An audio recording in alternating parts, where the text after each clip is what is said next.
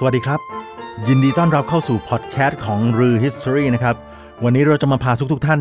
ย้อนอดีตไปฟังเรื่องราวของการฟื้นฟูแบบก้าวกระโดดของจังหวัดเชียงราย จากดินแดนที่แร้นแค้น สู่เมืองท่องเที่ยวและแหล่งธุรกิจสุด cool ถ้าให้พูดถึงจังหวัดที่ popular ที่สุดทางภาคเหนือเนี่ยนอกจากเชียงใหม่ หลายๆ คนคงนึกถึงเชียงรายดินแดนเหนือสุดของสยาม ที่ตอนนี้การท่องเที่ยวกำลังบูมมากๆ เพราะว่าเชียงรายเนี่ยเป็นเมืองที่มีเสน่ห์เฉพาะตัวครับ อากาศดีมากโดยเฉพาะหน้าหนาว แถมค่าครองชีพเนี่ยก็ไม่สูงครับ มีทั้งแหล่งท่องเที่ยวทางธรรมชาติสวยๆ แล้วก็มีศิลปะสถาปัตยกรรมเจ๋งๆ แล้วที่สำคัญครับ ตอนนี้ก็มีธุรกิจต่างๆ เกิดขึ้นมากมาย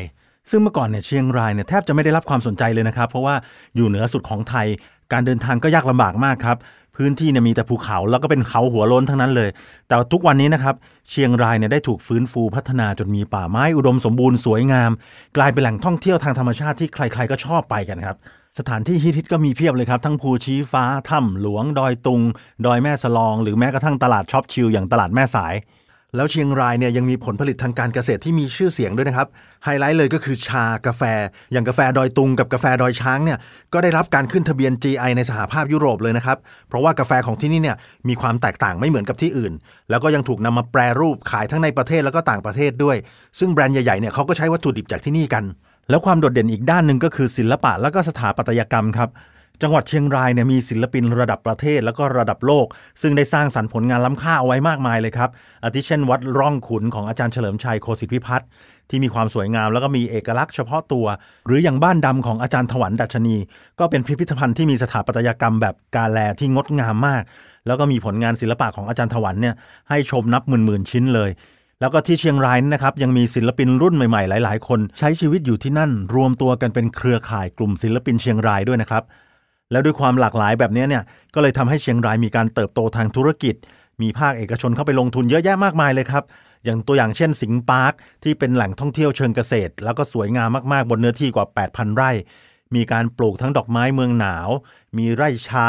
มีการท่องเที่ยวในลักษณะนั่งรถดูดอกไม้แบบ farm tour แล้วก็มีกิจกรรม adventure ต่างๆ รวมถึงงานแสดงบอลลูนระดับโลกที่หลายๆ คนน่าจะรู้จักกันดีนะครับ หรืออย่างไร่ชาฉุยฟงเนี่ยนะครับ ก็เป็นแหล่งปลูกชาชั้นดีบนเนื้อที่เป็นพันไร่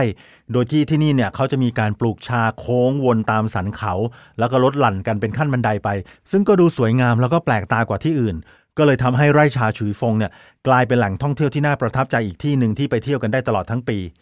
แล้วก็ยังมีการเติบโตของธุรกิจใหม่ๆ จากนักลงทุนรุ่นใหม่ๆด้วยนะครับ ทั้งภาคการโรงแรม ร้านอาหาร คาเฟ่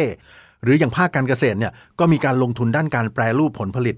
มีการนำใบชากาแฟมาแปรรูปเป็นผลิตภัณฑ์ต่างๆ มากมายเลยครับ อย่างพวกกาแฟคั่วบด ใบชาอบแห้ง แล้วก็แยมชาเขียว แล้วตอนนี้นะครับ เชียงรายเนี่ยก็ได้รับการผลักดันให้เป็นศูนย์รวมการแพทย์แล้วก็ sport city ด้วยนะครับ เพราะว่าพื้นที่ของจังหวัดเชียงรายเนี่ยมันเหมาะสม อากาศก็ดีด้วยครับ นักกีฬาระดับโลกก็เลยนิยมมาเก็บตัวที่เชียงรายกันมากครับ แล้วก็ยังมีการเพิ่มทุนของโรงพยาบาล แล้วก็มหาวิทยาลัยต่างๆ ด้วยนะครับ อย่างเช่น มหาวิทยาลัยแม่ฟ้าหลวงเนี่ยเขาก็ทุ่มงบเปิดโรงพยาบาลศูนย์การแพทย์ทันตแพทย์ เพื่อพัฒนาให้เชียงรายเนี่ยเป็นทั้งศูนย์การแพทย์แล้วก็การศึกษาที่ใหญ่ขึ้น แต่รู้ไหมครับว่าก่อนที่จังหวัดเชียงรายจะเจริญ แล้วก็สวยงามอย่างทุกวันนี้ได้เนี่ยเมื่อก่อนนี้นะครับเชียงรายแทบจะไม่มีใครสนใจเลย เพราะว่าเป็นจังหวัดที่มีความทุรกันดารมาก เดินทางลำบาก ไกล แล้วก็ไม่มีถนนหนทางติดต่อกับโลกภายนอก ชาวเขาที่เขาอาศัยอยู่ที่นี่นะนะครับเขาก็เลยไม่รู้ว่าจะประกอบอาชีพอะไรดี ถึงจะอยู่รอดได้ก็เลยพากันปลูกฝิ่นครับคราวนี้ก็เลยกลายเป็นปัญหาเรื้อรังทางด้านยาเสพติดกันไปอีก สมัยก่อนเนี่ยนะครับ เชียงรายเนี่ยเป็นแหล่งยาเสพติดแหล่งใหญ่ของประเทศไทยเลยนะครับแล้วก็เป็นเส้นทางหลักในการขนถ่ายยาเสพติดกันเลยทีเดียวครับเรียกได้ว่าปราบยังไงก็ไม่หมดครับ สร้างความเสียหายให้กับประเทศชาติแบบที่ประเมินค่าไม่ได้เลย ตอนนั้นเนี่ยในหลวงรัชกาลที่ 9 ทรงเล็งเห็นถึงปัญหานี้ครับ ท่านเลยเข้ามาพัฒนาพื้นที่แล้วก็ช่วยเหลือชาวเขาให้เลิกปลูกฝิ่นให้ได้ โดยพระองค์เนี่ยเสด็จไปดอยผาหมี เพื่อช่วยเหลือชาวเขาในปี 2513 ครับนำพืชพันธุ์ต่างๆ เป็นร้อยๆ ชนิดเลยมาทดลองปลูก พูดง่าย ๆ ว่าก็ลองดูครับว่าอันไหนมันได้ผลดี ถ้าได้ผลดีเนี่ยท่านก็จะทรงให้ปลูกแทนฝิ่น จนสามารถที่จะสร้างงานสร้างอาชีพ แล้วก็สร้างรายได้ที่ยั่งยืน เพื่อที่จะพลิกชีวิตให้กับชาวเขาเหล่านั้นให้ได้ครับ ซึ่งพระองค์เนี่ยได้เสด็จไปดอยผาหมีอีกหลาย ๆ ครั้งเลยครับทั้งในปี 2515 ก็ไป 2517 ก็ไป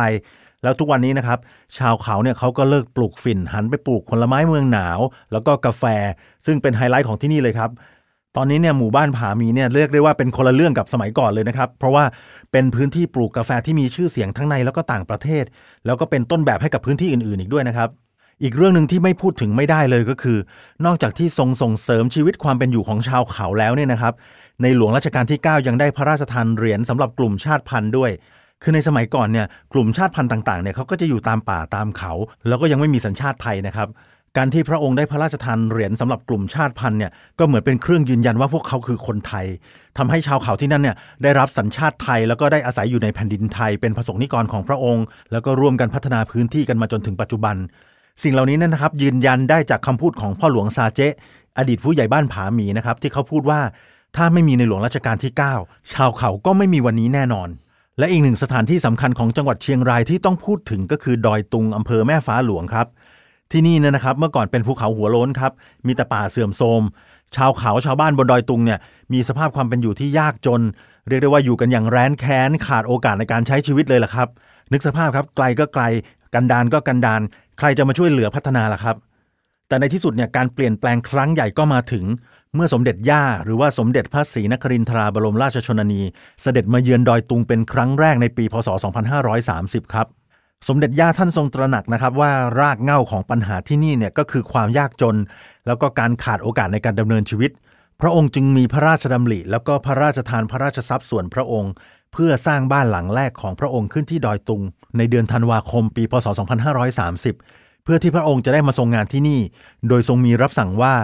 ฉันจะปลูกป่าบนดอยตุง ซึ่งท่านก็ทรงทำจริง ๆ ครับ เพราะว่าหลังจากนั้นไม่นานเนี่ยท่านก็ทรงริเริ่มโครงการพัฒนาดอยตุงอันเนื่องมาจากพระราชดำริ ในปีพศ 2531 ในตอนนั้นเนี่ยนะครับ พระองค์ทรงมีพระชนมายุ 87พรรษาแล้ว ลองนึกภาพครับ ผู้หญิงอายุ 87 ที่จะต้องไปพัฒนาดอยที่เป็นเขาหัวโล้น เพื่อที่จะให้กลับมาเป็นป่าเนี่ย ไม่มีใครเขาทำกันหรอกครับ อายุขนาดนี้แล้วเนี่ยก็ควรจะต้องพักผ่อนได้แล้ว แต่พระองค์ทรงเลือกที่จะทรงงานต่อเพื่อช่วยเหลือชาวเขาบนดอยตุง หลังจากนั้นเป็นต้นมาเนี่ยนะครับ ดอยตุงก็เลยได้รับการฟื้นฟูผืนป่าไปพร้อม ๆ กับการปลูกพืชเศรษฐกิจต่างๆ มีการสร้างโรงงานแปรรูปทางการเกษตร งานหัตถกรรม รวมไปถึงงานทางด้านการท่องเที่ยวด้วย ก็เลยเกิดเป็นแบรนด์ดอยตุง ซึ่งเริ่มมาตั้งแต่ปีพศ 2543 แล้วก็ดำเนินการมาเรื่อยๆ จนสามารถเลี้ยงตัวเองได้จนถึงทุกวันนี้นะครับทำให้เกิดการสร้างงานสร้างอาชีพให้กับชาวบ้านได้อย่างยั่งยืนเลยทีเดียวนอกจากการฟื้นฟูผืนป่า แล้วก็สร้างอาชีพให้ชาวเขาแล้วเนี่ยนะครับ ก็ยังมีการส่งเสริมความรู้แล้วก็ให้การศึกษากับชาวบ้านด้วย นั่นก็คือการจัดโครงการสอนการเรียนรู้ ทั้งในด้านพื้นฐานแล้วก็ทักษะอาชีพที่เหมาะสม ให้กับเด็กๆ ชาวเขา เรียกได้ว่าพัฒนาไปพร้อม ๆ กันทุก ๆ ด้าน ซึ่งโครงการพัฒนาดอยตุงเนี่ย เป็นโครงการที่วางแผนดำเนินการมาเป็นระยะเวลามากกว่า 30 ปีแล้วนะครับ ทุกวันนี้เนี่ยหลายๆ คนคงนึกภาพภูเขาหัวโล้นเสื่อมโทรมแรนแค้นไม่ออกแล้ว เพราะว่าหลังจากที่สมเด็จย่าเสด็จมาที่นี่ ดอยตุงก็ได้กลับมามีความอุดมสมบูรณ์อีกครั้ง ฟื้นคืนชีวิตชีวา ชาวเขาชาวบ้านต่างๆ มีความเป็นอยู่ที่ดีขึ้น ทุกคนก็มีงานทำมีรายได้ แล้วก็ยังส่งผลให้ดอยตุงเนี่ยกลายเป็นแหล่งท่องเที่ยวที่สำคัญอีกแห่งหนึ่งของจังหวัดเชียงรายอีกด้วย ทั้งหมดนี้นะครับคือความเจริญของจังหวัดเชียงราย ที่มีความโดดเด่นในหลาย ๆ ด้าน มีการเติบโตทางธุรกิจมากมาย